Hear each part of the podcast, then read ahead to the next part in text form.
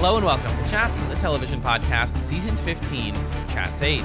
Each week we watch and discuss two episodes of the Netflix original series, Sense 8. My name is Alan, and I'm joined by the legendary student of martial arts master, King Kong Kim. It's Magellan.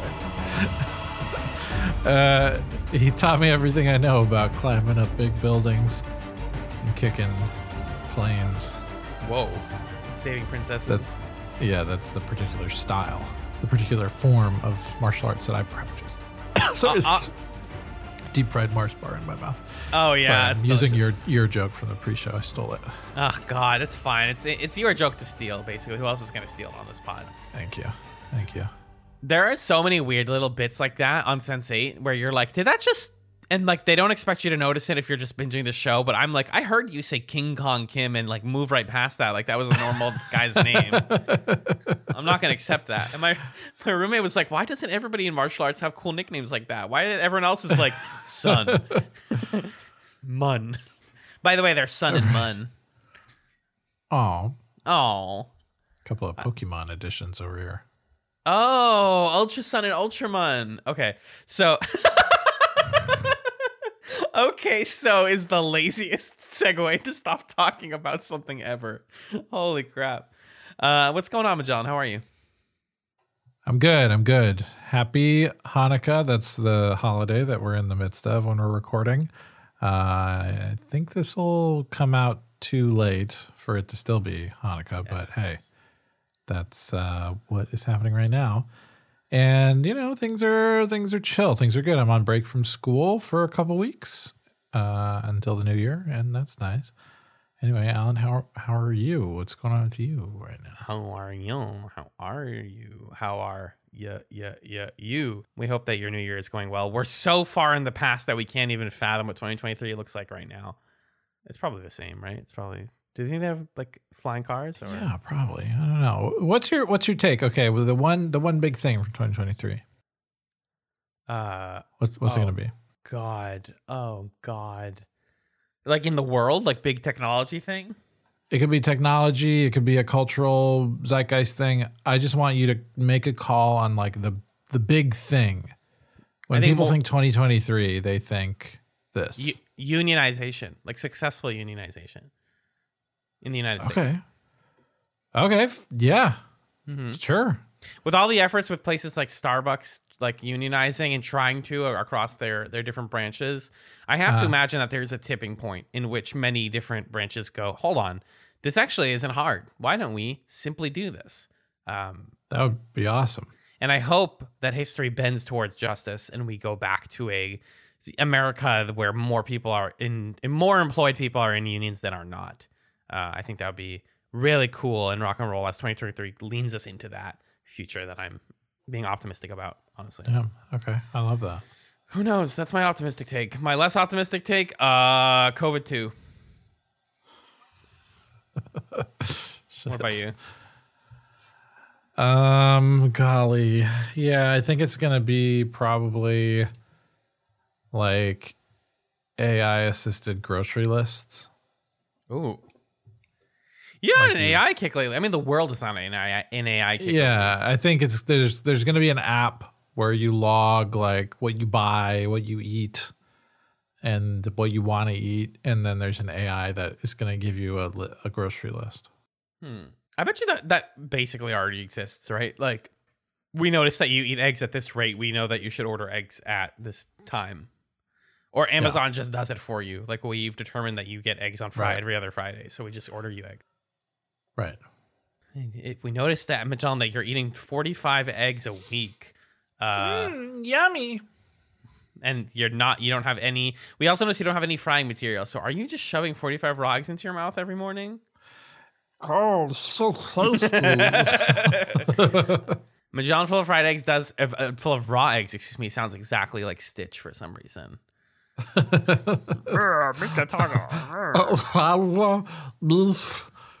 that was really good. Yolks falling out of my mouth. Yeah, it's nasty. Slimy tongue. Yucky, yucky stuff. We're talking. We're talking lick a tongue 2.0, licky licky Ooh. style. Oh boy. Didn't think it needed an iteration. You're, uh, yeah. Iter- there's a joke in there about iteration. Salivation. There it is. Not bad. Let's Mm, talk about Sense8. As I sip my tea. Mmm. Not bad. Mm, my Marjorie, did you hear that ribbing I just received? Not Ow, my ribs. bad at all. Ouchie. Let's talk about Sense8. Yes, I agree with it. Okay, with please. Let's thing. do that. We watched season two, episode six, and season two, episode seven this week. Episode six is called Isolated Above and Connected Below, or Isolated Above, comma, Connected Below. Episode seven is I Have No Room in My Heart for Hate, and you'll be hearing about that after the break. Isolated Above, Connected Below is written by Lillian Lana Wachowski and J. Michael Straczynski. It was directed by Lana Wachowski, and it aired with season two on May 5th, 2017. Magellan, what happened in Isolated Above, Connected Below? In this episode of Sense 8, while Capheus enjoys a welcome surprise, Lito makes a splash at a high profile event. Riley works to gain the trust of a sensate she saw at the rave. Wow. What'd you think? I think that that summary does an amazing job of not telling you what you need to know, which is a welcome surprise is sex. what a. It, it took me about a clause of that sentence to realize what I had read, and Uh-huh. uh, I almost laughed out loud. But I was like, "Nah, I got to keep it together for the for the take." Appreciate that. Always keeping it But together for my- the sake of the take. My gosh, We got to see Toby Onwumere's, presumably his, unless there was an stunt actor there. We got to see his whole naked ass, and we're gonna talk about that for forty-five to fifty minutes tonight, folks. Um, no, we uh, we're in an interesting part of Sense8. You know, I was really disappointed last week, and I was messaging a friend who has like was watching along with us, and like this week they binged the rest of the show. Just you know, people like to get ahead of us sometimes, and I I totally approve of that uh, because it means that they can be like, hey, you have this to look forward to. And he was saying that the show does kind of like we're in a point where it sags in the season, but it's not like a flat sag. It's kind of like a like a Richter scale. We're like, oh, this is really good. Oh my god, this sucks. Wait, no, this is great. Oh, and this episode was like quintessential up and down. Uh, something, something. There's a joke in here about Capheus having sex. I'm not gonna make it, but Stop yeah, it. it's it's Stop rising and falling in quality. It's there's really good parts and there's really stupid parts, to be honest with you. Uh, uh-huh. but I had enough like smiles and enjoyment with, the, with this one, and like the title of the episode. The way the title is incorporated is one of my favorites uh, so far of the series. So I ended Uh-huh. up coming around to liking this one. What about you? Um, yeah, I think the for both of these episodes, my my main critique is that there's like this really interesting movement happening with the main plot that I'm actually invested in. Okay, we're getting some lore, we're learning more about the Angelica stuff and the Whisper stuff, and there's like this other these other sensates that are in the mix and fleshing out the world of sensates and all the different ways that they can exist. And we're like ping ponging between that and rehashing a lot of character plots from the first season or just bridging character plots where we spend several episodes talking about oh should i do this? Should i not do this? Am i going to go do this? I'm thinking about this. And i just i don't know. I'm feeling a little bit torn on uh, this stretch of the season because either give me like the the pure lovely slice of life show or do the show where stuff happens Mm-hmm. but like stop giving me parts of the show where nothing happens because it's getting a little uh, a little frustrating so i liked the first one more than the second one uh, but both of them i think continued some of my feelings from last week of like okay and then and now what and then what happened And and my problem is that the main plot is like not. It's getting better. It's just not like thrilling right now. You know, right, it- right right right We're learning a lot, but we have no momentum towards like where we're going. Every once in a while, like my roommate comes and goes when he watches the show because he's got he's doing his own thing. He's not recording a podcast.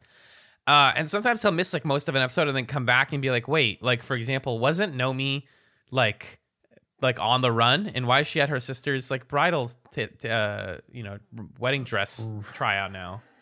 Right, right. or like wasn't this character like you know son got out of jail and that's fine he said whatever happened to jonas and i was like oh buddy and then jonas came back and i was like ah oh, fuck i mean uh shit uh so it's just it feels like the show is not moving forward it's just moving sideways a lot and i think that's my biggest Yes. like, issue with these Yes. I think that's also the biggest reason why people don't remember season two. Is there's no like, oh my god, we learned that Whispers is like lobotomizing people. It's like, yeah, he does that, and that's like fine, whatever. Um, Uh-huh. I've noticed, by the way, listening back to previous, like recent previous episodes, that uh, the show has exceeded some of our expectations. Um, especially like Uh-huh. two weeks ago, like because three weeks ago we said like, oh, I hope Lito's plot, if it was done today, it would acknowledge the fact that being queer doesn't mean you're blackballed from Hollywood, but it means that uh, you know, you're given like you're typecast. And I wish that they would Uh-huh. handle that. And they told they literally did that. They they exactly did that. But it just doesn't nothing like when they do things like that, it doesn't feel like it has that much weight. Like even the beautiful uh portrait of like Sao Paulo Pride Festival is like really wonderful. And then like, you know, what does this mean for the story or for the development of the characters? You know, other Right. than like we got an excuse to film at a Pride Festival and with good music and lighting and everything, and that's all it is. That's fine.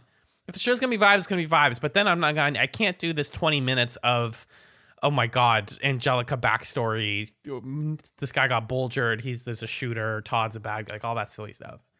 Right. I think for me, it's like uh, what it really comes down to is do you want me to invest? Like, what kind of energy do you want me to invest into the show? Because if you want me to like watch closely and track, like, okay, I have questions about this, or well, what about that, or is this going to get explained, then do the show that engages me on that level. And if you don't want me to ask those sorts of questions and you just want me to, uh, you know, love the characters and be invested in their interpersonal lives, I can totally do that too. But it just feels as an audience member like I'm not, I'm never certain that an investment of my like intellectual energy is going to be worth it uh, and I'm never quite certain that my emotional energy is going to be uh, like contextualized within a, a broader story, you know. Yeah. Um, so that's that's the difficulty that I was having with these two episodes. Still really enjoying the show. I would much rather watch Sense8 than many other things. Um, but I just yeah it's just feeling that disconnect. it's it's it's pure entertainment right now, and like it's not getting a huge emotional response out of me the way like the end of the la- the last Matrix movie did. So it's not to say that the Wachowskis cannot pull on my heartstrings like that, Right. Right? Right. But uh-huh. I think, and this is maybe a little bit unfair. They're different shows with different means, but same year, the leftover season three is like ripping our hearts out and making us rethink the grieving process all over again. And Right. that Right. show holds up in beautiful ways. And like this just isn't this is like a show about emotions, about people. And I watch it and I don't feel very strongly about things right now. That's like what my feel overall feeling of season two is is is a sense of yeah, yeah, that's an idea. You put an idea in there. That's sure, whatever. Okay. Yeah. And I, I support all of it. I like all of it. A lot of good things are on the screen. The representation is good. The writing is fine. The visuals are incredible. And there's just something, there's something cohesive that the series is missing right now. That's my overall sense uh, of season two. Yeah, I think it's miss, and we'll talk about this um, as we get into specific characters. But you know, I think there's a strong sense of how to make a capable main plot in this show. Yeah. Uh, okay, there's a bad organization. There's the bad guy who thinks he's doing it for the right reasons. There's our kind of predecessor good guys who failed, our predecessor good guys who made deals with the devil. There are uh, our allies who are in hiding, and there are our rivals who have made deals with the bad guys. Like there's Yeah. this full chessboard of people in this kind of big world spanning plot. That is Yeah. all there, capably done. I think the place where it's not quite clicking is the show sells you in the first season on here are these eight people. Here are their lives. Here are the things that they want. Here are the things that they're struggling with. And they are discovering camaraderie and connection with people around the world as they go through their personal issues. Mm-hmm. And I think for many of those characters, there was not a clear plan, or I'm not seeing evidence of a clear plan of like where those plots go, right? Yeah. Because some of our characters are diving into the main kind of conspiracy plot, like Will Gorski or Riley, and they've kind of lost some of their individual plotting in the process, and that's fine because now they're in this kind of action sci-fi show. And the rest of the characters are not diving into that main plot and are staying in their original character plots without a sense of like what like what is Wolfgang doing? what does he want? Where He's become he a gag character basically. Yeah, or like what's when is Sun gonna confront her brother, I guess? And the rest of the time she's just gonna kind of wait to do that and be know, worried about so, doing that and tell people how she's worried about doing that. It's like, now go do it. Now go do it. yeah. So I would say let's start with the characters who feel a little less tied to the kind of central plot, and then we can work our way inward if that sounds good to you. That sounds perfect. Okay. So let's talk about Sun, I guess, because there's not a lot that happens with her yeah. in this episode. Um, she departs from living with her trainer in the dog um, for reasons that were not super clear to me. I guess because she wants to get away from the t- detective. She wants to get she well, she also wants to go confront her brother, and if she stays here for much longer, they're gonna find her and potentially hurt the trainer. Okay, that makes sense. And where does she end up going? Is it her old apartment or something? This is where uh, we used to live. Tore the phone out of the wall fudge. Um, I don't remember where she goes in this episode. I do know that she's sitting somewhere when she has the conversation with Riley, the very right. self-aware conversation. Somewhere that she's sat before because she says the last time we were sitting here, we were talking about this and that. Um, and that's well, I know for Riley, for that's in London, right? Right, right. And that that's kind of it for Sun's plot in this episode. Um, I don't know. Did you get anything else from it besides just those kind of like very simple beats? Yeah, it's not always fun to me when they when the characters like just like say, "Hey, and it seems like we've swapped plots." or something. It's it's right. it's played kind of like poetically here. It's trying to be where Sun and Riley are like, "You're looking, you're worried, you're so excited to see your father, and I'm uh, I feel trapped where I am." and like Riley feels stuck in her prison trying to, you know, not prison in her hiding spot. And now Sun is the one who is excited to see her father, but not because she wants to reconnect with him, but because he's no longer alive and she needs to grieve and reconcile that.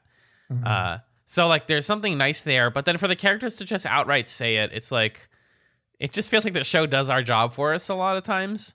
Um, like it resists analysis because it just does its own analysis, and I'm like, yeah, that's that's true that is what happened there. Good job, guys. mm. I think that's another reason why sometimes the show doesn't like inspire emotion in me is it's not letting me make the emotional connections. It's just telling me that they're happening. Yeah, definitely. There's a lot of telling. Um, and that that scene to me also felt that way of we've come full circle, huh?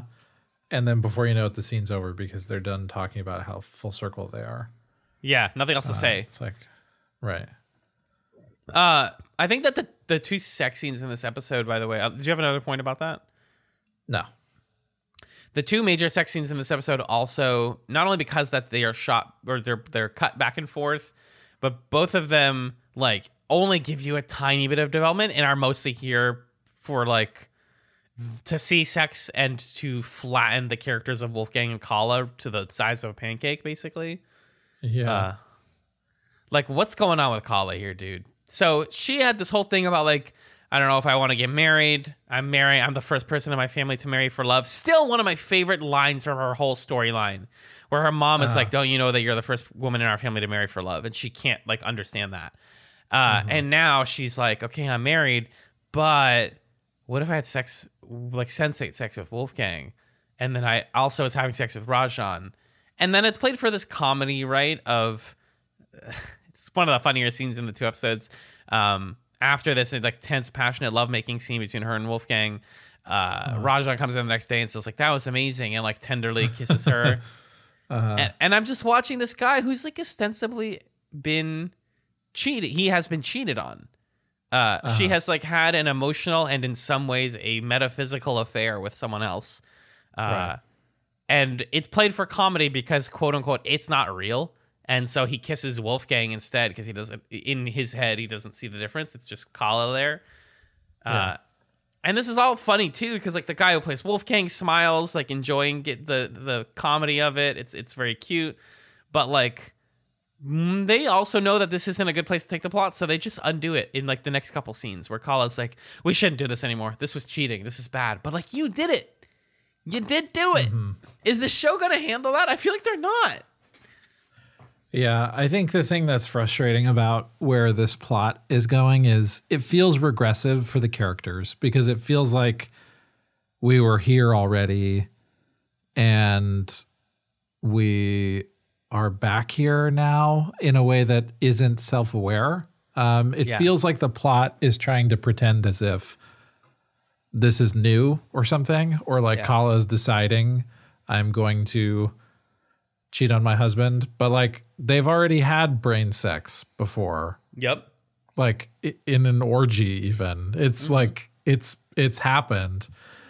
Um and it's just this like really drastic oversimplification of what her motivations are. Um and yeah, I just I didn't like it. It it's really making Kala a lot more boring and like giving her less agency. And she's allowed to make bad decisions or miscalculations or hurt people uh, you know be selfish or do the thing that she needs to do or however you want to interpret her and Wolfgang. Um like the act of having sex with Wolfgang I don't think is inherently a bad story decision.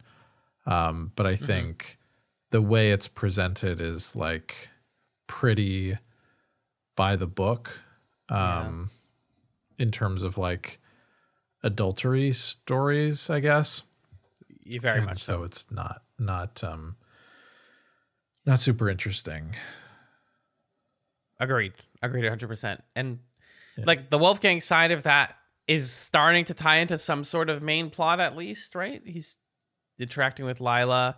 Uh, is all that cool assassin stuff with her in this one? yeah Okay, so remember how a couple episodes ago, Magellan and I were like, wouldn't it be cool? That bald guy who smokes the cigars in a cool way. Wouldn't that be cool if he was like the main villain of the show or something? uh-huh The show teases us because they uh, bring him back yeah they fully bring him back.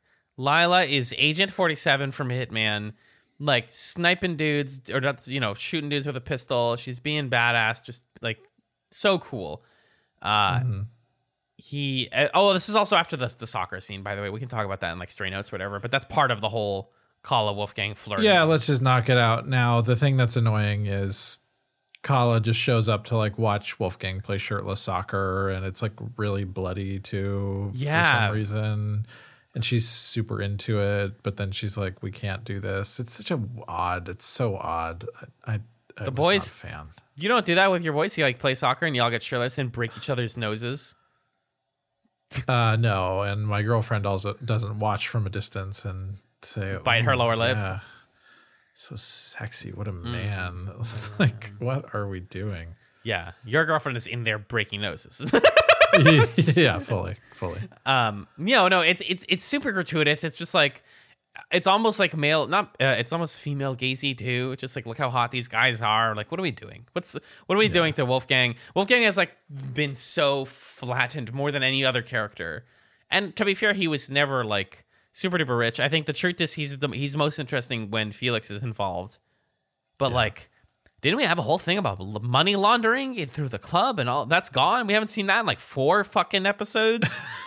Where does that yeah yeah um So then, anyways, yeah, th- this is worth noting though. One of the people he plays football with are the Fuchs, F U C H S, um, because Felix says, "Oh, let's beat up Fuchs fucks," which must have been so hard for the actor to say. it's like a deliberate uh, thingy. Um, Lila, before um, she goes into the place where uh, Volner, I think is his name, Volker, Volner, uh, the bald guy that we like a lot. Um, she like beats all his men, and there's a man from her cluster that we briefly get to see. Very exciting. Uh, whispering to her not to talk to Wolfgang and to like do all these murders. Uh, and she's a, she finally like shoots uh Volner in the head, and you're like, wait. And he mentioned something about Fuchs before she does that, and you're like, wait, are like Uh huh. the guys that Wolfgang is working for bad? Are they working Well, with? what what he says is like Fuchs doesn't know what you are, but you and I were the same, which Is he a sensate? could right could mean he's a sensate or he's just talking about their ambition or you know something like that. yeah. Uh, I took it to mean he's a a, secretly a sensate, which would be kind of fun. Very good. I'm very into that. Yeah. Uh, But, But it was cool now? to see Lila like do something and like be dangerous. Um because it was shot well. It felt like the Matrix and yeah. also now it's like, oh shit, we're probably gonna have to like fight Lila and her sunglasses friend in her brain pretty soon. Yeah. Volker. Sorry. Now that now he's dead, I can remember his name is Volker Bohm. Uh so Volker, rest in peace, Volker, our fave side character for now. Uh Lila's a threat. The guy inside of her cluster is a threat. Who knows what's gonna happen there? Uh who's next? Who's next on the docket on the killing blows? Uh let's talk about Capheus. Oh yeah, I, I jumped over him because in this episode he uh, meets up with Zakia outside of his bus. There is like a little. Did you notice the little comedy when she comes up to talk to him? He gets out and uh, Jela like gets into the driver's seat, and I thought he was gonna drive away. Like, see ya, have fun. see ya, you're taking too long. Bye. But even funnier. Zakia, oh God, this is so corny. I, I laughed at it. I smiled at it in a sensate earnestness way, but he's like, oh, you know, the guys that at your work. And she's like, oh, fuck those guys. They're all like, uh, trust fund babies, anyways. They all suck. And he's like, yeah, they mentioned that you. She's like, yeah, with a, I was with a woman. Um, and he's like, yeah. And then she's like, I, w- I, w- I'm also, I'm also with men. I also like men too a lot, and I would like to be with you, a man. And then she says, uh, what's the line about the genitals? Oh, I don't remember. Control F genitals. I fall in love with a person, not their genitals. Which I wrote, wow, wow, wow, Queen Zakia in my notes. Because, like, I mean, same. We should all be like this. But yeah, right, right. then they kiss in front of everyone, and like 30 plus people in the bus on the street go like, woo, let's go. Like, they clap and cheer for a kiss, which is Uh-huh. so goofy and chaotic and good. Yeah. Yeah. This is why I was like, I think I overall like this episode. Is scenes like this where nothing has to make sense, but it's funny. Good for Zakia. We, Uh-huh. we stand a bisexual icon. It's great. Right, right. Um, or I guess a pansexual icon, depending on your terminology. Anyways, Capheus is now debating becoming a politician because a pretty lady told him that he'd be cool if he did that. Yeah. I knew this was going to Well, they- happen. Well, they go have sex. I mean, is there anything to say about that? I it's pretty tasteful. It's like not too, you know, I didn't feel too uncomfortable. I, I don't never feel uncomfortable during sex scenes unless they're Uh. non-consensual. But um, this was like this seemed totally fine. It's very beautifully shot, good lighting, bodies writhing together. It's a sex scene, and it's intercut Okay. with the Kala Yeah. Wolfgang one. What about you? Uh huh. Um. Yeah, I don't know. It was very. I mean, I guess this isn't new for the show, but it was very graphic. so just be warned when you're watching this. What's that? What else? What else? What else? What else? We got Sun Capheus. We got Wolfgang Kala. There's like Lito stuff in this episode. Yeah. Yeah. We go to Sao Paulo. Oh, hey, we get to the airport. Everybody's here. There's like 10 gay people, and you know that they're gay because of rainbows. Uh, and everyone's like, hey, Lito, uh, we have a hotel for you. Why does he feel hesitant about staying there or whatever? They say, like, you have a hotel. And he's like, uh, and they're like, if you don't want to, you don't have to. I think he was that? hesitant about giving a speech. Oh, that's what it was. That's what it was. Yeah. Not about staying there. It's funny how this is an actor playing an actor, and so when Uh-huh. the actor playing an actor is acting, so I'm- I'm saying this slowly so people can make sense of it. He's like super confident and good at it. But when the actor is playing a person, like you know, an actor who's not acting, like he's just talking, having a speech, you get the Uh-huh. sense that actually Lito Rodriguez is a little bit awkward. Like despite Yeah, being like yeah. really well off and really handsome and all this stuff, he's still like, Yeah. I don't know how to do a speech. Like this is a thing that I wrote. What is the fuck is this? Because actor actors don't do that, and Right.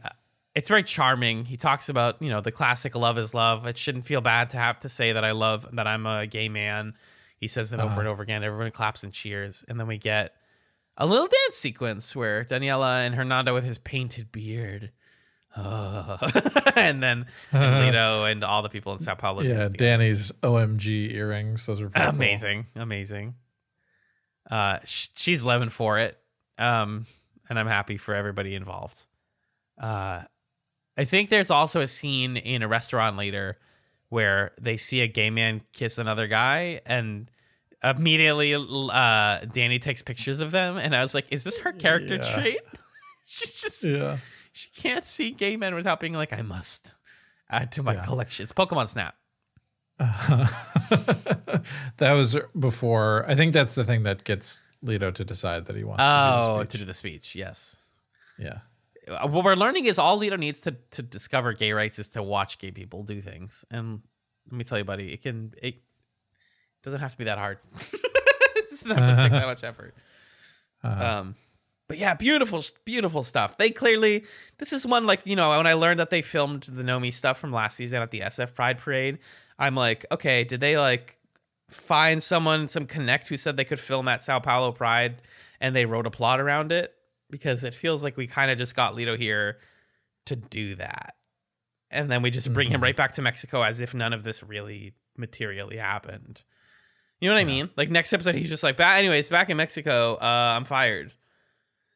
right. Um, but it's, Yeah, it's, it's not- still nice. it's not super clear. Yeah, what the like character beat is. I guess it's just mm, him more openly like coming out on a grand stage, right? Yeah. and like continuing to do that intentionally. hmm Um, but it does feel like we're kind of hitting a similar moment that we've been hitting for the last few episodes. Yeah. Um, I'm good to move on though from Lito right now. I want to. I like what happens Yeah. with him in the second episode, so we can get there when we Yeah, get there. mean, me too. Yeah, Uh, I believe Um, that brings us to Nomi, Will, and Riley. Yeah. That brings us to the main the main plot, I guess, Hmm. of the episode. Weirdly, I have less to say. Yeah, I mean, so what do we what do we substantially do here? Um n- Riley gets visited by the dude from the lab a couple episodes ago. Turns out he's a sensate. A lot of this is Riley having conversations with different sensate people, which also continues in the next episode. Um, so there's this guy, and he like wants to have sex with her and calls her hard to get.com, which is gross. Um, and Bad. he's like, hey, you know, watch out, the world's a scary place. Um, it's interesting to see Riley interact with different sensates because we see how different people cope with um, like living in this world that hunts them down. Mm-hmm. And she particularly befriends this like Scottish fisherman guy, seeming guy from the concert, uh, who we learn later is named Mr. Hoy, right? Yes, Is that right? Mr. Hoy. Um, and she earns his trust, and he has this beautiful quote where he says, "Maybe I realized I'm slowly dying of survival," which brings Riley to tears. Uh, and then they exchange proof of their locations, and he gives her a lore dump about BPO and how it got started and how it's changed over time and what makes Whispers so scary. And then he's the one who's going to help us figure out where Whispers is. And the way that he does it is he's going to ask his sensate uh, internet. Sapiens invented Google in the 1990s. We've had it since, since the Neolithic. Uh, and then we get this really cool sequence of like boom, boom, boom, boom, boom, boom, boom. people Really asking, cool. whispering at each other ears, each other's ears. Um, yeah, which is how sensates get information. Amazing. It's like 25 people. It's a pretty long sequence. Yeah. That must have been really difficult to film with all the different locations, but it's different people dropping what they're doing and being told by their individual clusters to because it's that's the idea of isolated above connected below is the the archipelago is uh, similar to like whispers' network. Everybody has their cluster, but they can Right. connect to other clusters. Uh, It's cool. It basically it opens up the idea of sensateness to everybody, like and to every sensate at the very least. We can all actually talk with each other just through certain like fault lines. Uh, people Uh. can can talk across clusters, which is great. Um, yeah. and it's it's mostly an information gathering thing. My main thing here is I love a that sequence, b the idea of an archipelago, and c um, I think Mr. Hoy is just fun. I want I like it when we have old people who are like useful and not just you know wacky and like uh, what's the word when you're like really old and sad, senile. That's not the word. I'm sorry. Senile is the word I was looking for. I didn't. It doesn't mean old and sad. Um, but like it's not just like oh my god, look at these, look at these like depressed. It's like oh he's like a fun dude who has done this for so long. And there is a tragedy to Mr. Hoy, right? This like I have been Yeah. doing this running thing that you've been doing for like a, a year. I've been doing it for about 30, 40 years. It's exhausting. Yeah, it's he's a really um he's a fun character to add into the mix and even though he's basically just like a kind of the new Jonas stand-in of like I'm gonna tell you Yeah. stuff. Uh it's still still pretty cool. I I like him. He's like very charming. Yeah, and this like fisherman archetype of him, uh, and the trust thing, all of this is like really nice because so much of Sense8 season two is like, can we trust each other in across clusters? Maybe not. Like with Lila, uh, probably not. And they don't think they should trust him, but it's like, what if we did? You know, the classic. This is Riley after being told by Capheus. She says, "What if things go wrong?" And he says, "What if they don't?" So Right. she's learning to trust people and to trust him and it work out, and to see his little like uh, coffin hidey hole inside of his lab was really fun. Like, oh, it's okay, everything's gonna be fine. Um, so yeah, I like I like Mr. Hoy. I think he's actually Yeah. legitimately one of the cooler new things from season two. Yeah. Uh, but yeah, Riley just getting a lot of lore dumps. I think the other fun thing in this with Will is the the sequence where he is in whispers for a couple seconds. Yes. Yeah, where it's like the first person perspective Yeah. in Whispers' his life. Yeah, that's a pretty cool moment. Uh, I wish the show was weirder, is what I wrote. Like, I wish the show did way more stuff like that. Yeah. Because, like, it's not only that he's in there, but, like, Riley is the wife and the kids are there. And yeah, it's really trippy. It's like it was kind of startling when it first started. Can we just get way more of that, please, Sense8? I want, Yeah. like, I want the show to get weirder, believe it or not. I would not just, that. I want gayer and weirder. You know, I can, Yes, yes. two axes that we can go down. Uh-huh. Uh, and yeah, then Riley talks with Sun about confidence and stuff, and worrying and how they're parallels. That's that ties us back to Sun. It's like a it's like a Secret Santa gifting thing. When do the characters loop back around to each other? Uh, did you have any other main plot notes? Angelica's cabin. Nomi goes back to Angelica's cabin and her plot line. Yeah. Yeah, there's this part. So essentially we get more stuff about like the sensates have Angelica's memories and we're getting more information about how Angelica was involved in things and this is what I got from this. The thing the sense I got is Angelica had made advances into grafting. There's stuff in both of these episodes about like the grafting process, which is what we've seen Whispers do. And I think Angelica probably was working with Whispers, figured some stuff out about grafting, was like, this is terrifying, and needed to destroy her progress to set BPO back. So um, the sensate from her first cluster, who Lito knew, the reporter was his name. Uh, Raul. Raul. So Raul goes in and torches the place. Mm-hmm. Or Angelica made Raul do it, I think it's that. which is really spooky. Is it so? It, this is what I was confused about. Is Angelica herself actually a bad guy, or was she being manipulated by whispers?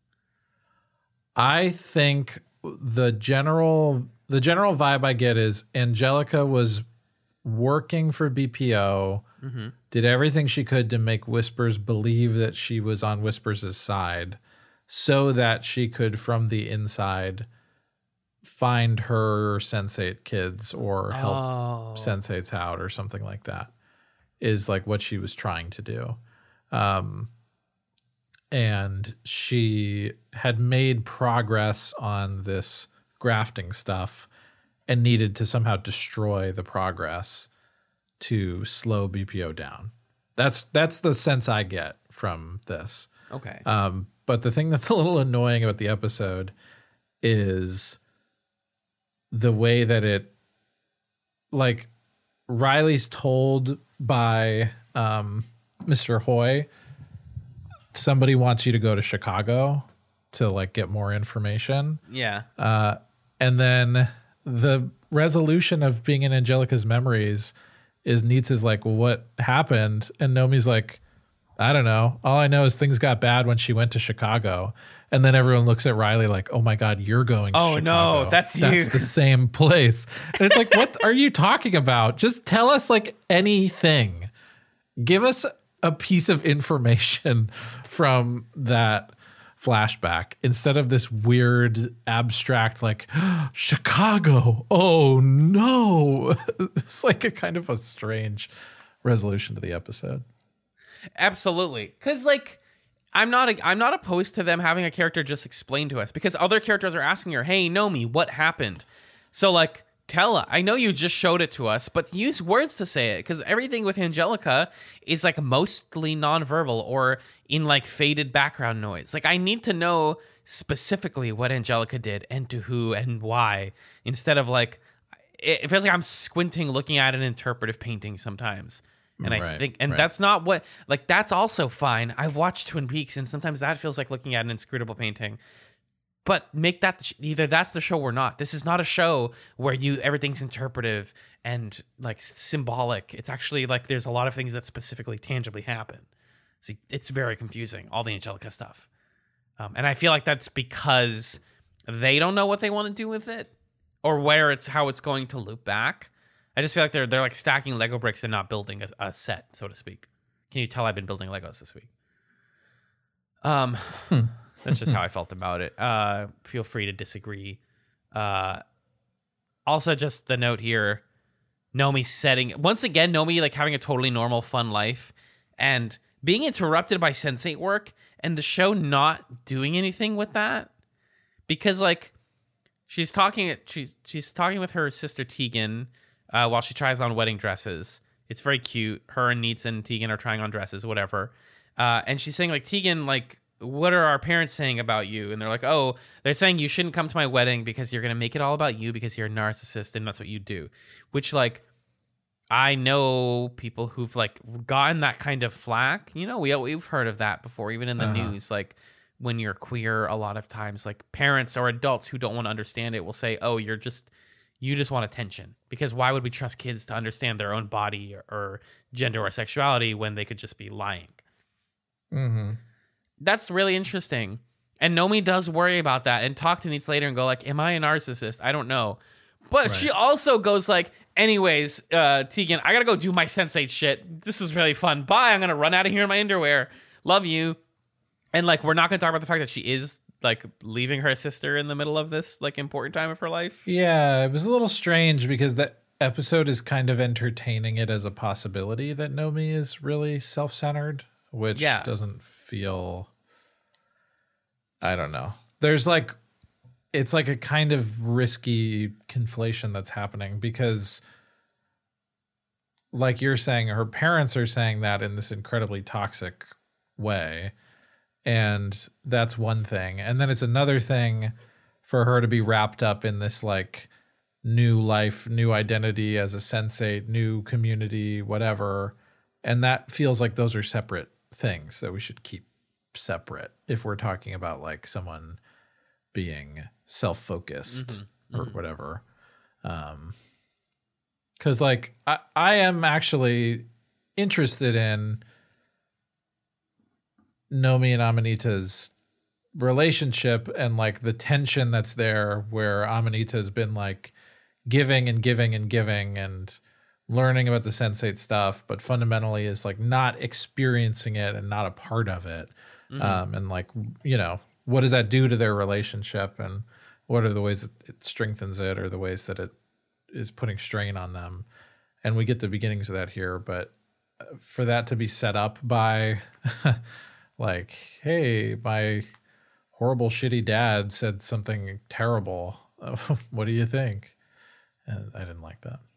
Yeah, like I, I see a truth in Nomi's story, and again, I talked about this in season one, but it comes from the writers. That that's that being a lived experience for at least uh, uh-huh. Lana, you know. Um, but I just say that the show like sprints past it, like it's just so fast paced, and maybe you and I are just more suited for like like this is a modern TV show where things happen really fast, and maybe the show is too fast paced for everything it's trying to do. But like, mm-hmm. No, he's interesting. Her fears are interesting. And it's valid to say, like, maybe the things that my parents say to me when they're being bigoted or whatever, maybe I believe some of that shit sometimes. Right. Like that there's something there. And the show literally runs past it. She see yeah. exactly Rip pulls the dress off and goes, I gotta go do plot. Um, yeah. So it's a bummer because I think I, I just like Nomi a lot and I want to see her character in her life and not all of this A plot silliness. Agreed. Uh, can I get some final straight notes though? This is a longer episode. I should note. That's why we have more to yeah, say than we is, thought. It is a long episode. Uh, Riley and Will have a nice sensate kiss before he takes the beta blockers, and they're like, "Damn, can't wait to have a sensate kiss again." Um, yes, it's kind of that's something that the you know they only like the really good kisses. Yeah. Um, let's see. I like the way that Lito told Hernando and Danny that they were going to Sao Paulo. Uh, he like gathered them together and tried to be serious about it. And then he's like, "We're going to Sao Paulo." And then he kind of did this face, like, "Yeah, yeah." I tried to do a bit, but it was a little stupid. uh, it's very well, very well acted. Really cute. Yeah.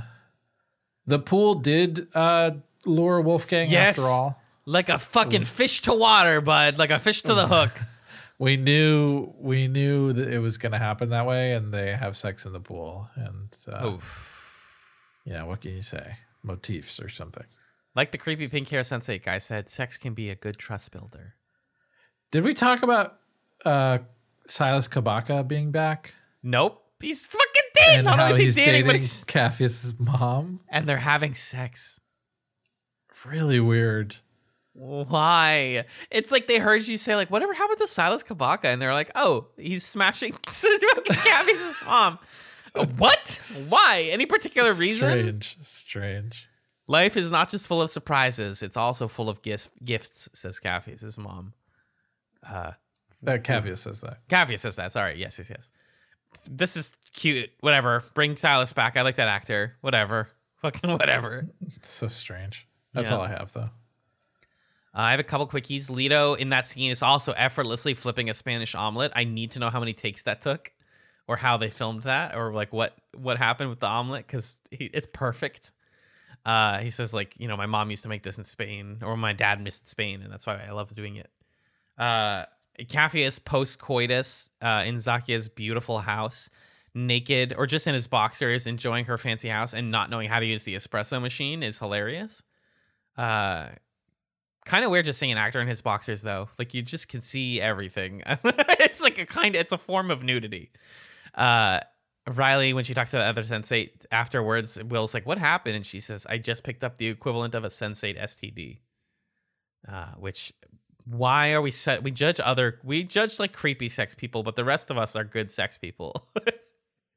Because he's like like non-consensual kind of gross. Like if we have sex it'll be good. You should do it which I understand the delineation yeah. there, but it's just funny. Uh, oh, and last thing, Mr. Hoy says uh, to Riley, "Some of my best friends are sapiens." Uh, I see what you guys did there. Mm-hmm. Uh, and you mentioned the Google line. That was my favorite line of the episode. That's mm-hmm. all. That's all I got. That's all we have for now. We'll be right back after this brief musical break to talk about episode 7 I Have No Room in My Heart for Hate.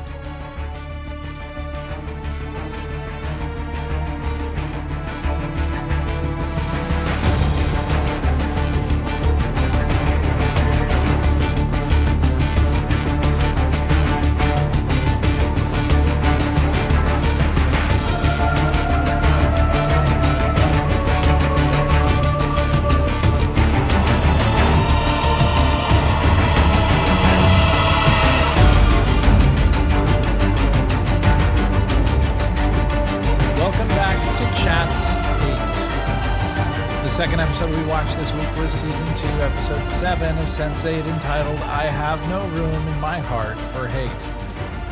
It was written by Lillian Lana Wachowski and J. Michael Straczynski, directed by James McTeigue. It aired on May 5th, 2017, along with the rest of Sense8 season two. Alan, Yes, Magellan. what happened in I Have No Room in My Heart for Hate? In this episode, Will asks for help from an old friend as Riley embarks on a risky journey. Meanwhile, Kala makes a troubling discovery, and Sun has an intense encounter in the cemetery. Wow. Again, welcome surprise, intense encounter. It's sex, except this time it's not sex. It's fighting sex. It's my Better favorite kind. sex. Yeah. What is it, Bill? Of Ah, the Science Guy? No, no, no. Who did um Inside? Bill. Bill Hader? Bill. No, no, no, no, no. The sad Bill. Fuck. This joke is so not worth the time I'm putting into it. Inside? Yeah, on Netflix. Bill Burr. Bill, Bill Bill, what's his face? Bill- no, not Bill no, Burr. not Bill. Bill Burr. I know who you're talking about. Bo Guy, Burnham, Bo tall, Burnham, Bo Burnham. Bo Burnham, Bo Burnham, Bo Burnham. Yeah, that's right. Bo Burnham, fine voice. Is there anything better than pussy? Yes, a really good fight. okay, it was worth it. I'm glad I got to it. Maybe I'll cut that so it just sounds like I said it flawlessly. Uh, get out of my joke type joke. yeah, exactly. Oh, did you watch that video essay analyzing that video? Yeah. It's, It's awesome. amazing. It's so good. oh God. Um, so this episode's not too complicated compared to the other one. It's just No. kind of it's it's stacking more Lego bricks on top. You know. Uh, yeah. Pretty much. We get more character stuff. We get more build up. Let's just like hit the big scenes in this one. That way we can get in and out. Yeah. Yeah. So, okay, first off, I let me full disclosure here. Full disclose. my cat Melon was Melon. like, "Hey, why aren't you paying attention to me right now?" So I was like, "Okay, let me go lie down, and I'll hold my cat." And so I was lying down holding my cat, uh, and not taking a lot of notes. And then in the sun fight scene, I kind of like fell asleep every five seconds and woke back up to someone punching someone in the face. So this was an episode that I was not completely there for probably, but uh, it's because I was taking care of my cat, and I think that's okay. I think your priorities are in the right place, bud. Thank you. I'll tell you what's going on with each character though. Sure. Uh, Bug is back. Well, no. Sorry, sorry, sorry, sorry. Let me talk about the main characters. Um, Rajan's horny friend is here. Ajay. no, no. No. Sorry, sorry, sorry, sorry. Ajay, you're right. Um, the no, main that's characters. The main characters. Uh, yeah, the main characters. We see Diego again in uh, Chicago. this this this motherfucker.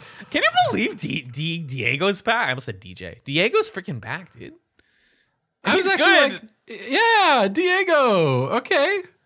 It's been long enough. Yeah. It's been Yeah, it's re- been right. really long. Yeah, yeah, it's, yeah, it's been yeah. Anyway, uh, let me tell you what's actually happening with the the, the main eight of the Sensates. I, I'm not going to do another bit. So w- Riley is going to Chicago. She's going to get some more lore information. She kind of hangs out with Diego, who uh, chauffeurs her around and is there for her protection. Also, it seems. And then she ends up with the big lore dump by the end of the episode. So th- she's over there. We'll talk about that. Big dump, yeah. Big dump. Well, big dump. Uh, she also is on the plane and talks to an interesting sensate person on the plane, which we can talk about as well. Will spends the whole episode worrying about Riley and hoping that she's okay. It's like season one all over again. For Will's fuck's sake. Um, so that's that. Then Nomi is hanging out with Neets, and Neets' three dads. Hell yes. Hell yes. Hell yes. a whole thing. And Nomi's also helping Will and Riley do the main plot stuff. Mhm. Then we have Wolfgang, who is, I don't know. What's Wolfgang doing in this episode? Anything? Hold on. Hold on. I You think wrote- he just shows up to like talk to Will and Riley. Yeah. I have no I have no notes about Wolfgang in this episode. At all. barely in this one. Weird. Weird. Um, okay, Wolfgang's barely in it. Kala is confronting Rajan about the shady business dealings, and that kind of goes somewhere. Oh, that's Capheus's great. mom meets his new girlfriend, and they talk about politics and if he should do it.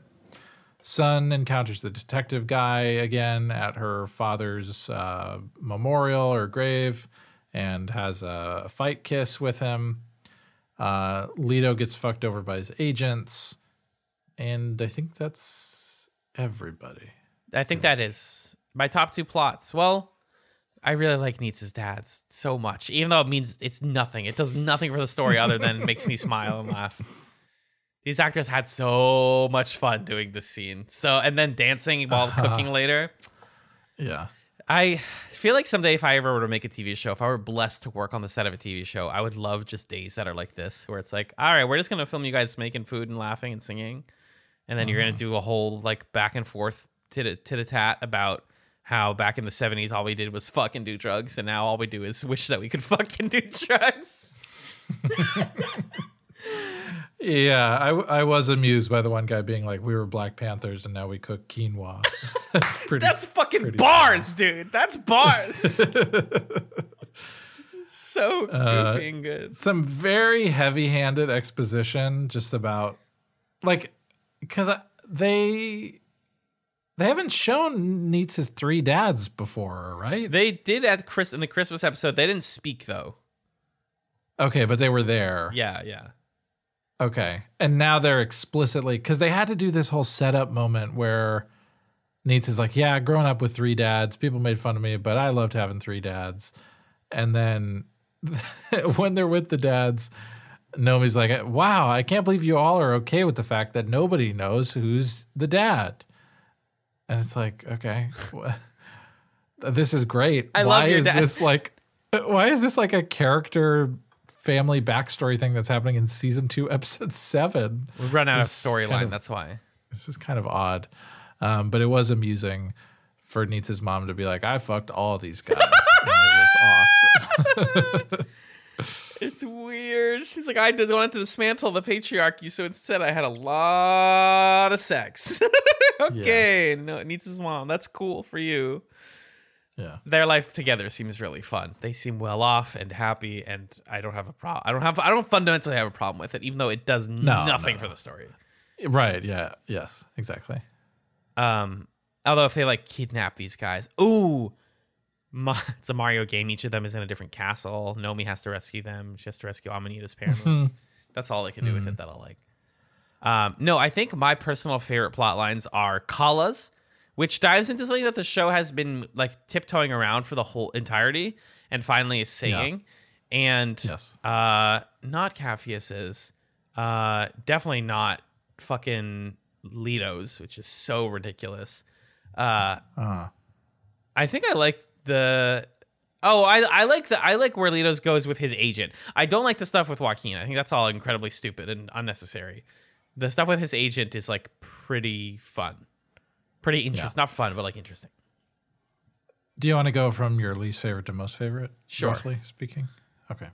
Will is about to assault. Will Will worrying about Riley is nothing to me. it does nothing. Riley, Yeah. go- there's not much to it. No, really. it really is. It's just him being protective again, and not and no reason why. Like him Mm-hmm. communicating with Diego, and Diego being like, "My whole life has happened since you see, like so much life has happened since you left me here, and I thought we were best friends." And like kind of retroactively making them best friends really worked for me, except for that line Mm-hmm. where Will is like, "You know, that's the thing I liked the most about being a cop was sitting in that stinky, stinky shit car with you and just being with my best friend all day long." And I, I wrote in my notes like, "Dog, you could just be friends. You could just go hang out with your. Why do you have to be a cop with him?" Why is that the thing you need to hang out in a stinky car with? You could just be stoners. Like what? Right. So goof. They never talk about what being a cop is and why he actually does that, other than he has a savior complex. right. Um, Riley's plot in this gave me big like mid series Lost vibes, uh, where it's like Yeah. uh, it's like okay, who are we know the factions, but who are the like originators of the faction? And like we're gonna meet them, and we're gonna talk to people who are like, I remember when the faction was good. And it's like, what? Why? And the character Yeah. and the viewer are like, why is this important? This cup says drink me next to it, so I take the blockers so no one else can be here. This is really weird. Yeah. that woman coming in, I was like, "Who the fuck are you?" I literally out loud said, "Like, who the fuck are you?" And I was like, "If she's, uh, if she, who's the lady who founded BPO?" Oh, uh, Sadahi? Sa- I forget. That person. Um, I thought it was her I'll- for I'll half a second, and I was like, "No, uh, don't do that. She's not supposed to be alive anymore. This is dumb." And then like the rest. Uh, Ruth El-Saadawi. Okay, thank you, Ruth. Hi, Ruth. It's for the Hey Arnold fans out there. Um, yeah, I, I thought she was Ruth. She wasn't. It didn't seem like it was anything other than she knows about, yeah, where. So like Clovey working with Ruth, he split off. He worked with Brandt, aka Whispers. She says the line just to we did we as if we needed a reason why his name is Whispers. Uh, it's the voice that tells you to harm yourself when you're not sure if you're full of doubt uh, to do X, Y, and Z. That voice never shouts; it only whispers, which is like a cool villain name origin that we should have gotten in season one, honestly. Um, Or we should have never gotten. Like, I don't know if we actually needed it. Yeah, it feels there are some things in this mid-season here that this episode that felt like if we had gotten this a season ago, it would have made a lot more sense. Because like we've already beaten Whispers, and now we have all these people being like, "Whoa, Whispers! That dude is terrifying." And it's like, but we are outside his house right now. we got his boss to make him uh, in trouble. like this guy is not scary to us, so it was kind of weird. Um, but it's good, you know, villain uh, build up. Yeah, we're gonna go into the compound next week, and that'll be fun. Maybe it's, is that just Will? Everyone else is sensating in there. Yeah, yeah, I think so. All right, we're gonna get. We're going. I'm calling it my shot. We're gonna watch Will Jason Bourne his way through Whispers' compound next week. I It's gonna be awesome. guarantee fucking T, and I'm going to love it.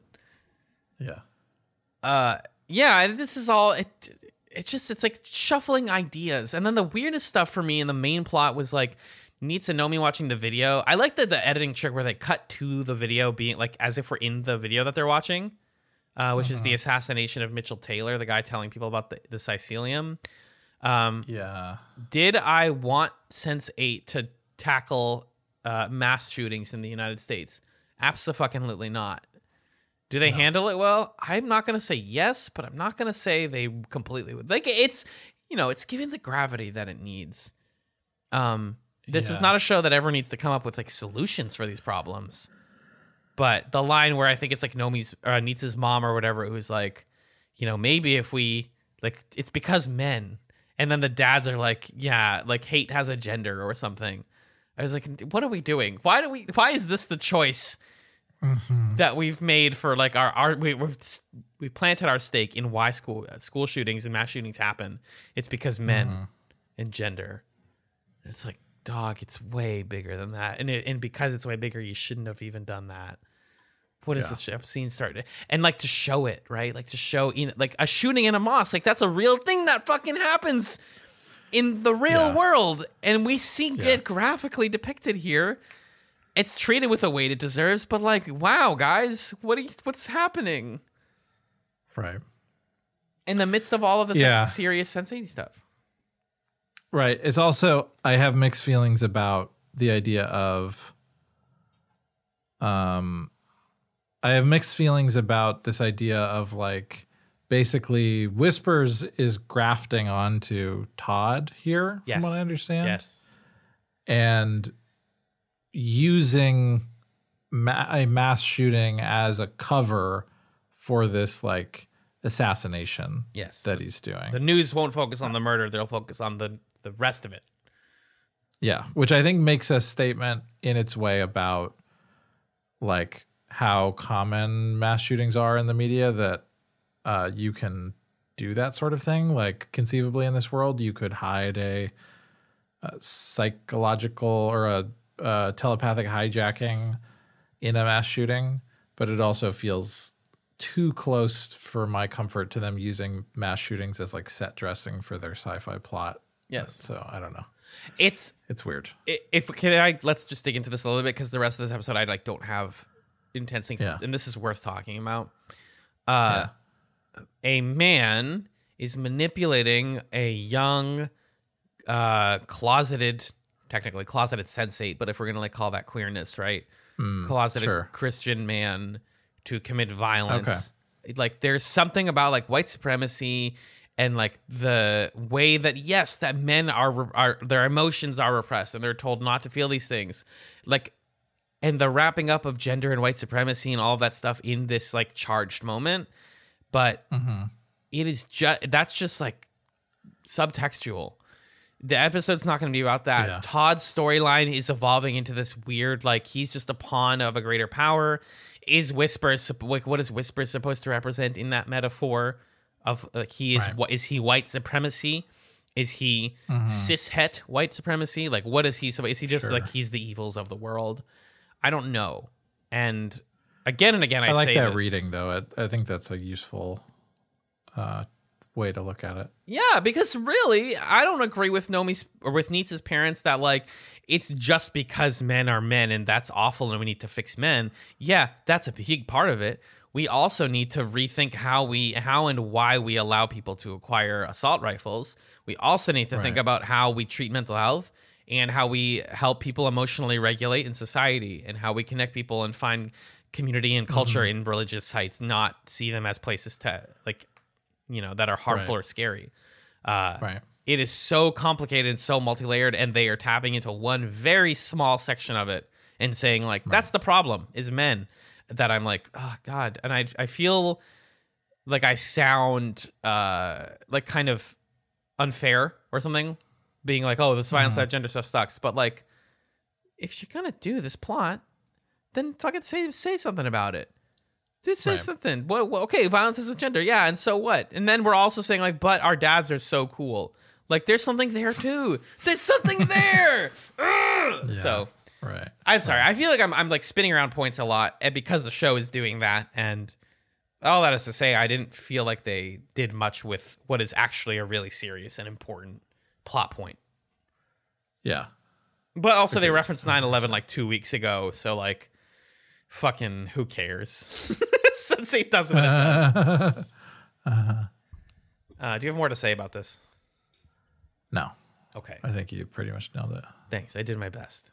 Um, oh, the other thing I liked, yeah, the uh, pharmaceutical stuff with with um, Kala. I liked it until it ended, right? Because she's like, "Oh, Ajay's here. That's weird. Why is he here? Oh my god, Kala, you're so hot. Okay, that's weird. Hey, can you leave, Ajay? I need to talk to my husband. Hey, Rajan, can you talk to me? I'm so angry. Rajan. Oh my god, you're so sexy when you're angry. Can we stop sexualizing Kala for literally five seconds?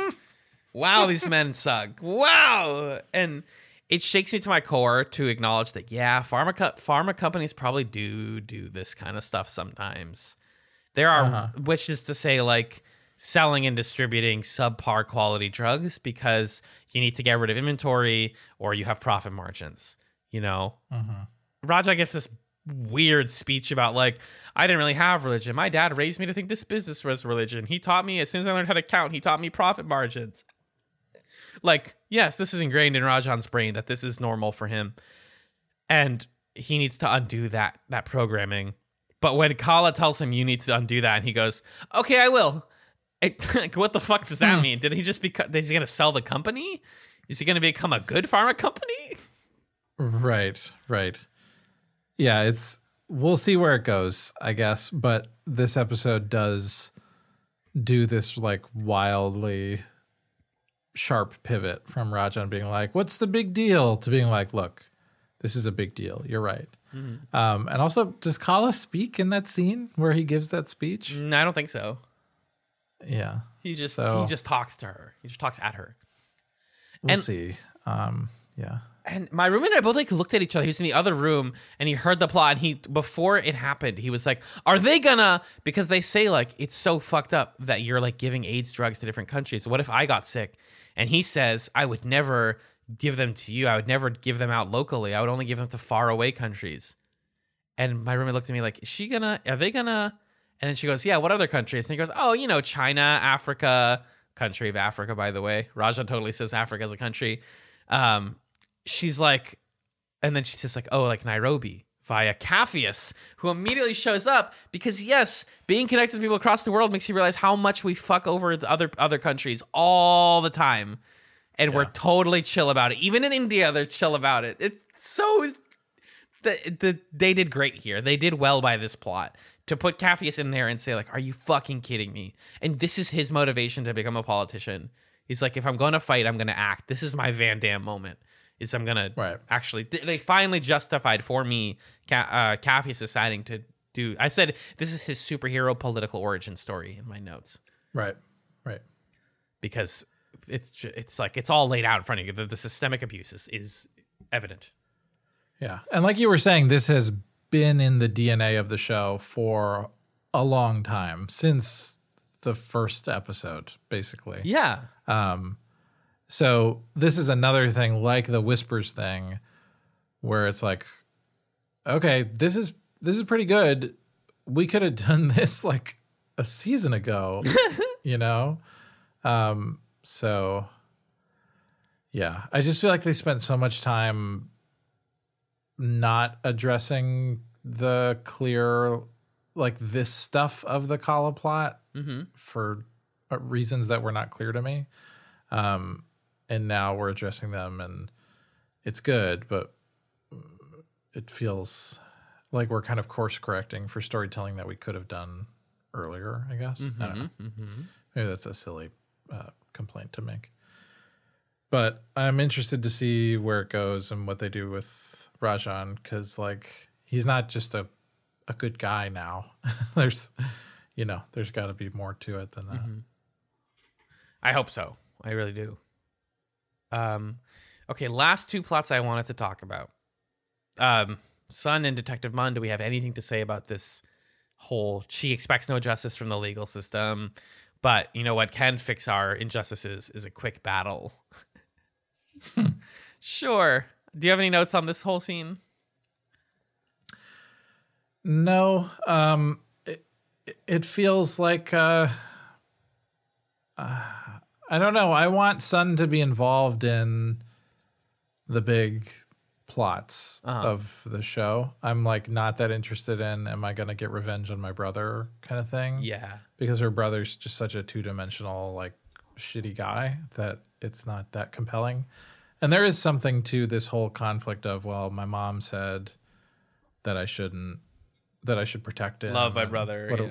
do, what do i owe to my mom and there's something to that uh, Mm-hmm. and I, I like the scene of like the different sensates offering different opinions to her yeah. or different interpretations of how they would approach the situation Totally. um, but we've just spent so much time in her plot in this holding pattern of, all right, probably gonna have to go fight my brother pretty soon. Gotta Okay. this whole brother situation. Really sad All about right. fighting my brother. Gonna feel bad about it. Gotta do it though. Yeah, and then, yeah, this scene was like a good scene. I thought it was choreographed well, um, and it was like kind of fun and and saucy in its way. Um, but also, I, my complaints about the existence of this detective character remain the same, which is to say, why? Why? Why is he here? Uh, so it it's looks cool, but I'm not really sure what else to make of it. if you want to get stupid and you want to introduce more fight scenes to uh Bae Doona's plot, then like do a like the raid redemption or something kind of story where she has to climb a tower and fight dudes on the way up to the tower. Yeah, send some bad guys after her to beat up or something. Yeah, we don't need this detective that she's like, I have a love hate relationship, but mostly love. Fuck. Um, yeah, it's it's not going anywhere really particularly interesting right now, so I'm just waiting for it to move forward. Uh, my last big notes are about Lito's plot, which isn't complicated but is interesting. IMHO, in my Hernando opinion. Uh, it's so. Where do we start? Joaquin is here. Oh God, we're home. We're having fun. Why is Joaquin in Sao Paulo? Because he's so bitter about Daniela leaving him that he literally brought her parents. And you know what I wrote about this scene, John? And I said this. I literally said this last week, and it's more true than ever. Lena's plot, and, it's, and sometimes all of Sense8 feels like uh, Dhar Mann Like I feel, and for those that don't know, Dhar Mann's a YouTuber who gets clowned a lot by other YouTubers for doing these sort of like videos, little stories that are supposed to be inspiring, hopeful about like triumph of the human spirit nonsense.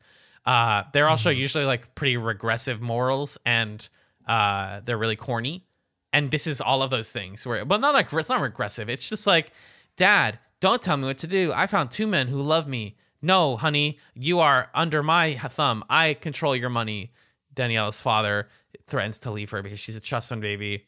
Are we going to worry about the fact that she pays a third of their rent and now she doesn't have that income? No, it's fine. No, no, it's fine. Are we going to worry about Joaquin and how she literally says to her parents, uh, at least I found a guy who doesn't like beat me senseless? And they're like, anyways, come back, Daniela, with us. Joaquin, go get her. Uh, what? Are you, your parents are okay with that? We're going to move past that? Uh, Also, don't forget in the middle of this scene, Joaquin's like, "I'm gonna beat you up," and Lito's like, "I'm gonna beat you up again." And there's this little like funny reality show music, and Wolfgang's like, "Yeah, we're gonna beat you up. We're again." gonna beat you up. Oh, hey, thanks, buddy. What's up? What are what is the tone here? What are we doing? This scene was by far my least favorite in the episode. And I you know, there's a world where in the old Sense8 of season 1 where the plots were more clearly genre pastiches and Lito's plot was meant to be kind of soap opera I yeah, think Yeah. um, there's a way for this to work, but as the characters blend have blended together, the genre of Sense8 has um like that those delineations of genre have become a lot less clear and now the central genre of Sense8 is it's a prestige sci-fi show that sometimes is like a really nice dance party and that's like the the thing that Sense8 is doing. Yes. And deviations from that are sort of like, wait, what? What are you doing? Um, so Joaquin coming back, it just felt the and the way it was blocked too, with Yeah. him just kind of walking in from off off stage and the parents walking in and standing right next to each other up on this platform. It felt unreal. It felt like a little stage play or something. I don't know. It was so so odd. Um, so I was not a not a fan of this scene. Me neither. And earlier when I said I I like some things about Lito's plot, it was not any of this. It was uh, No. The second half of his plot, which does not concern Danielle at all. It's the fact that his agent leaves him uh, because quote the higher ups. And I was I I like fucking predicted this plot as it was happening. Um, I was they, he's the agent says like, oh, they're leaving you because they aren't happy with your. And I was like, are they gonna say lifestyle? And he goes, oh, with your lifestyle. And I was like, uh, that's actually like stinging in the right way for me. Where that's another thing that like queer people get a lot is like, especially when you're famous, I guess, is oh, it's a choice. Like you, it's a fun thing you did for publicity, and it's it's one of your little lifestyle choices. Like it's such a straw man argument for like somebody's actual identity and how they feel. And for Lito to come from Sao Paulo, which is like full of, and, and from the Pride Parade, so happy, and then to come back to the real world was like really sad in the right ways. Um, because like you and I have talked about how like oh Lito's plot doesn't have stakes because he's so rich and happy, but like now we're not even getting bad scripts that we can do and make money. We're literally now we're actually being kicked out and we have no agent, and this is like pretty significant for his career. Uh, Right. Right. there's a couple bits of good visual symbolism as he heads out though when the guy that that guy like gives him the boot uh first of all if you notice when he walks into the lobby and everyone stares at him behind him is a bunch of rainbow tiles which suggests something about like we have the imagery of like supporting the gay community but like we can't have a gay actor in our agency and everyone knows it kind of sucks but then the like saccharine but nice moment where the other man sees him in the elevator and it's quiet and then he gives him a big hug.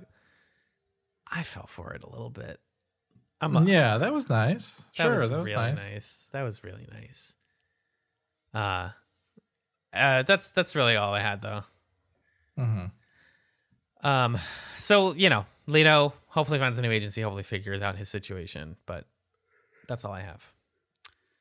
Um, I have one stray note just to get us into stray notes, though. I think we've hit everything. Jonas is alive. We're about. Oh, Jonas is alive. Jonas. Fucking what, dude? Shut up. Shut up. Guess that explains why it was such a quick little death, huh? Exactly. I think that is exactly it. Mm-hmm. Yep. Yep. Yep. Yeah. So they showed us.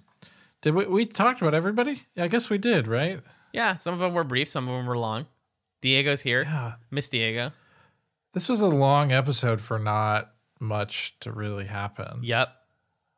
Big time. Yeah. Uh, What was your straight note? Okay, so uh, go back and watch it, folks. I'm gonna put a clip of it here actually for you guys.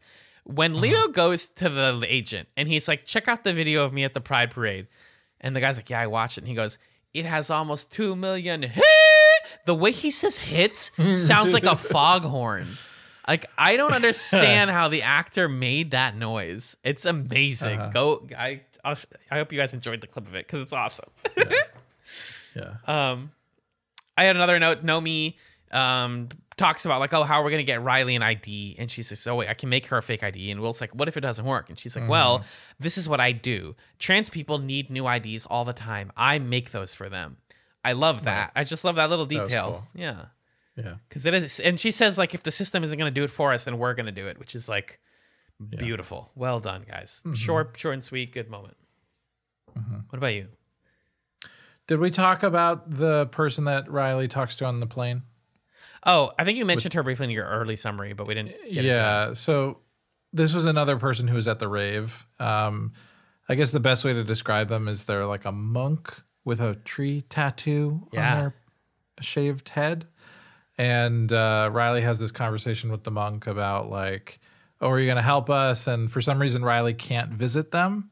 Um, maybe there's just something there about like how they can use their sensate powers or whatever. Yeah. Um, and they also say like, you know, you're trying to change the world, which leads to which leads to like, you know, hurt and is a futile thing to do, and uh, the only thing you can really change is yourself, which is why I can't help you. Anyway, bye. Um, Very So I individualist. yeah, I wonder what's going to happen with that because that to me reads either like that's going to get resolved or like we threw this in to set up for a season three thing and then season three didn't happen. That's what it read like to me. Um, Enemy sensate Yeah, cluster. yeah. So I thought it was interesting though. Yeah. And I thought that was real for the whole time. That's like a it's a little magic trick they can play over and over again where you're like, wow, that's a really interesting card. Oh, that's a sensate. okay. Also, Riley's plane was like oddly empty. Yeah. I, I found that hard to believe. I mean, it's what? It's London to where is she going? Chicago. Okay, London to Chicago. Yeah, that can't be empty. I don't care what time. it's like half the seats were full. Silly. Yeah, Not yeah, yeah. true. Maybe they couldn't film on a full plane or something. I don't think they filmed on a plane. I'm sure that's a set, but yeah, I agree. Mm-hmm. It was weird. Uh, Bug says, "Color me totally clustered." Who writes for? I just want to talk to the person who writes Bug. I just want to like have a conversation because I want to imagine it's JMS. It's solely JMS. Like I'll take this. yeah. Hold on, girls. I got this. Although uh, I was listening back to part of our um, bonus episode on the fourth Matrix film, Oh yeah. and I remembered that there is a character in that film named Bugs.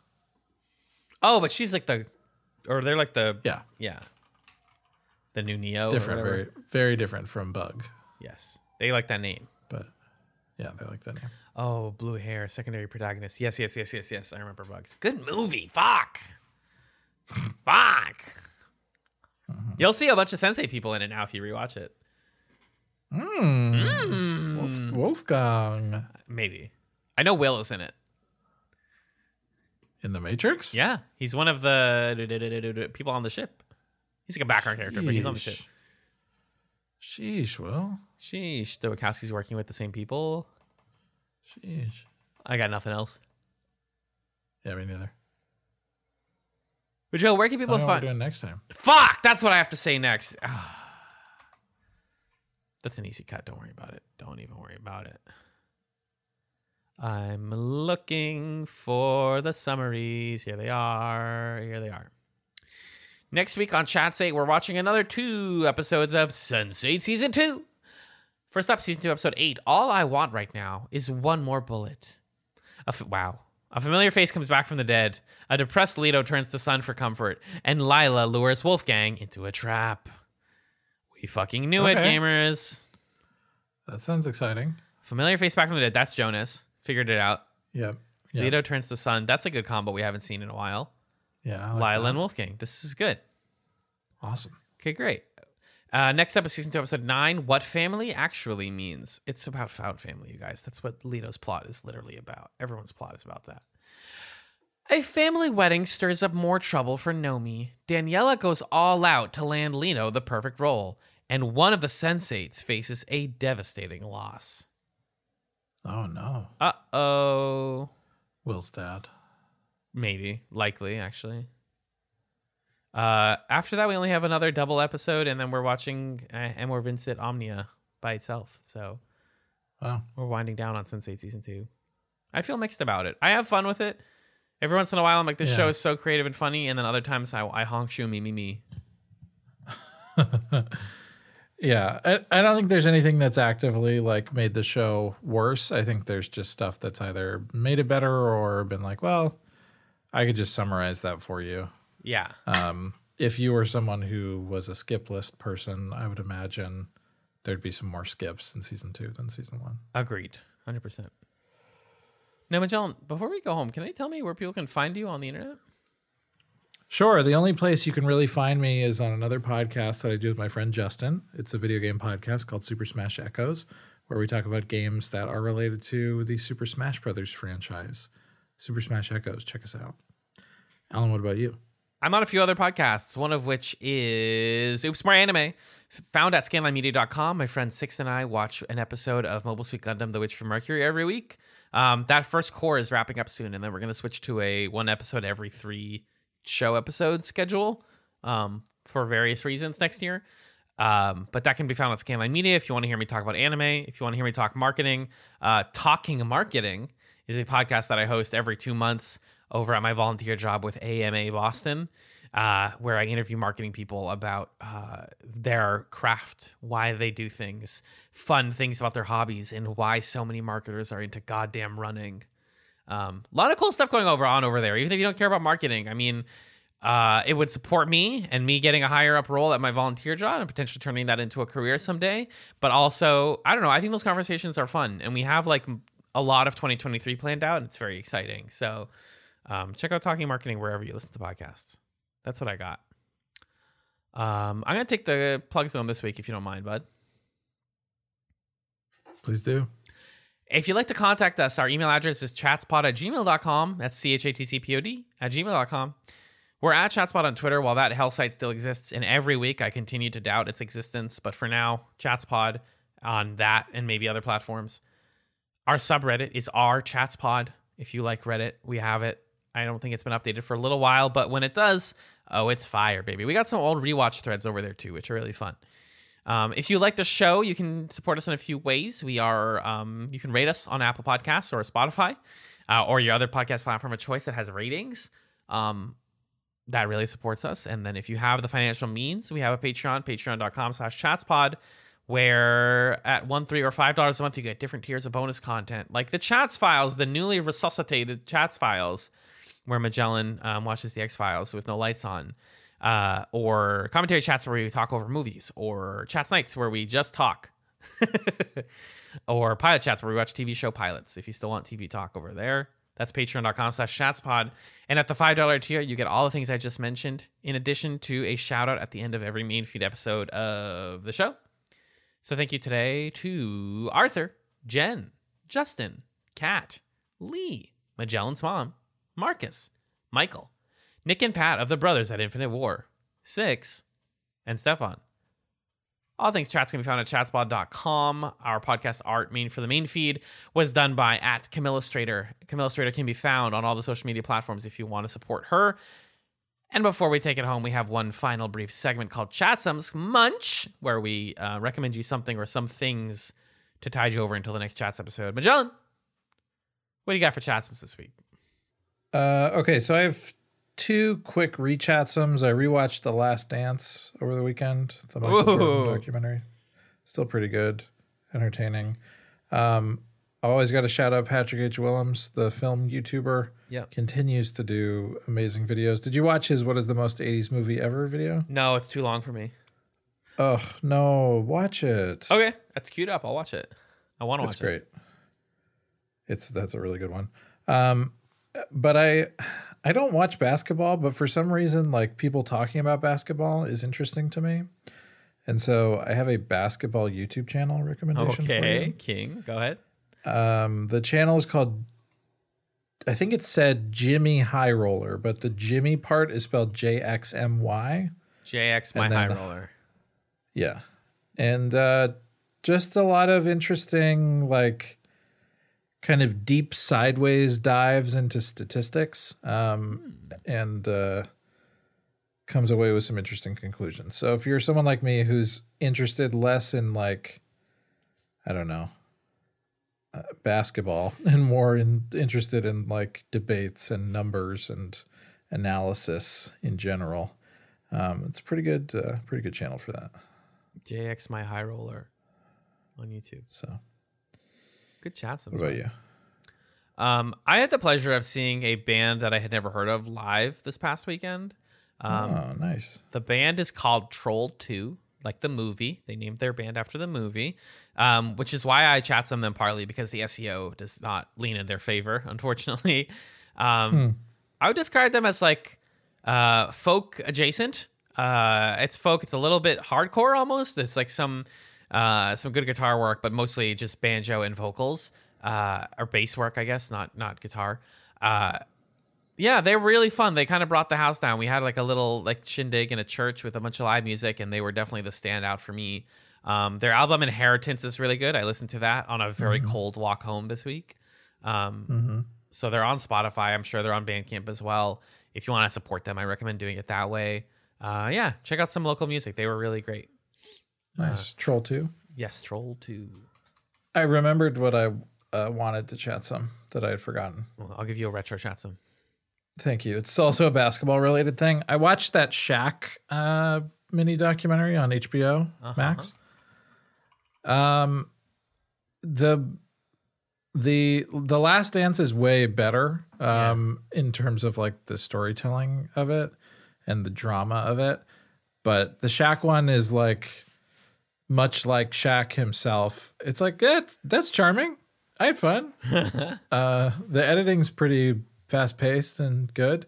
So if you're entertained by Shaq's charismatic personality and are willing to put up with some light, um, lighter fare, uh, it's a good good time. The Shaq, uh, Shaq, show. Shaq, S H A Q on HBO. yeah, Groovy. Yeah, I like Shaq. Yeah. I, I respect Shaq. I think probably he seems nice. He's got a really short wife. That's what I think is funny. Shaq and his wife. If you look them up, I mean, he's also really tall. I know. Is she short by average height? I Shaunie O'Neal. I don't know actually. Maybe I should look into that before I say things. Five seven. Okay, she's not that short, but he's extremely tall. Yes, Yeah. we'll have to see it. Uh, that's what we got, folks. That's that's truly it. There's no more. You're done. You listen to the whole podcast. If you got here, uh, I don't know, chatspod at gmail.com. So email us the word um, principality uh, and, and tell me that you, that's how I'll know that you listened to the episode all the way through. Thank you to Magellan for being the vulner to my Magellan and Allen because we love you and we can't get enough of you. Um, and thank you for listening to this episode of Chats 8. Peace.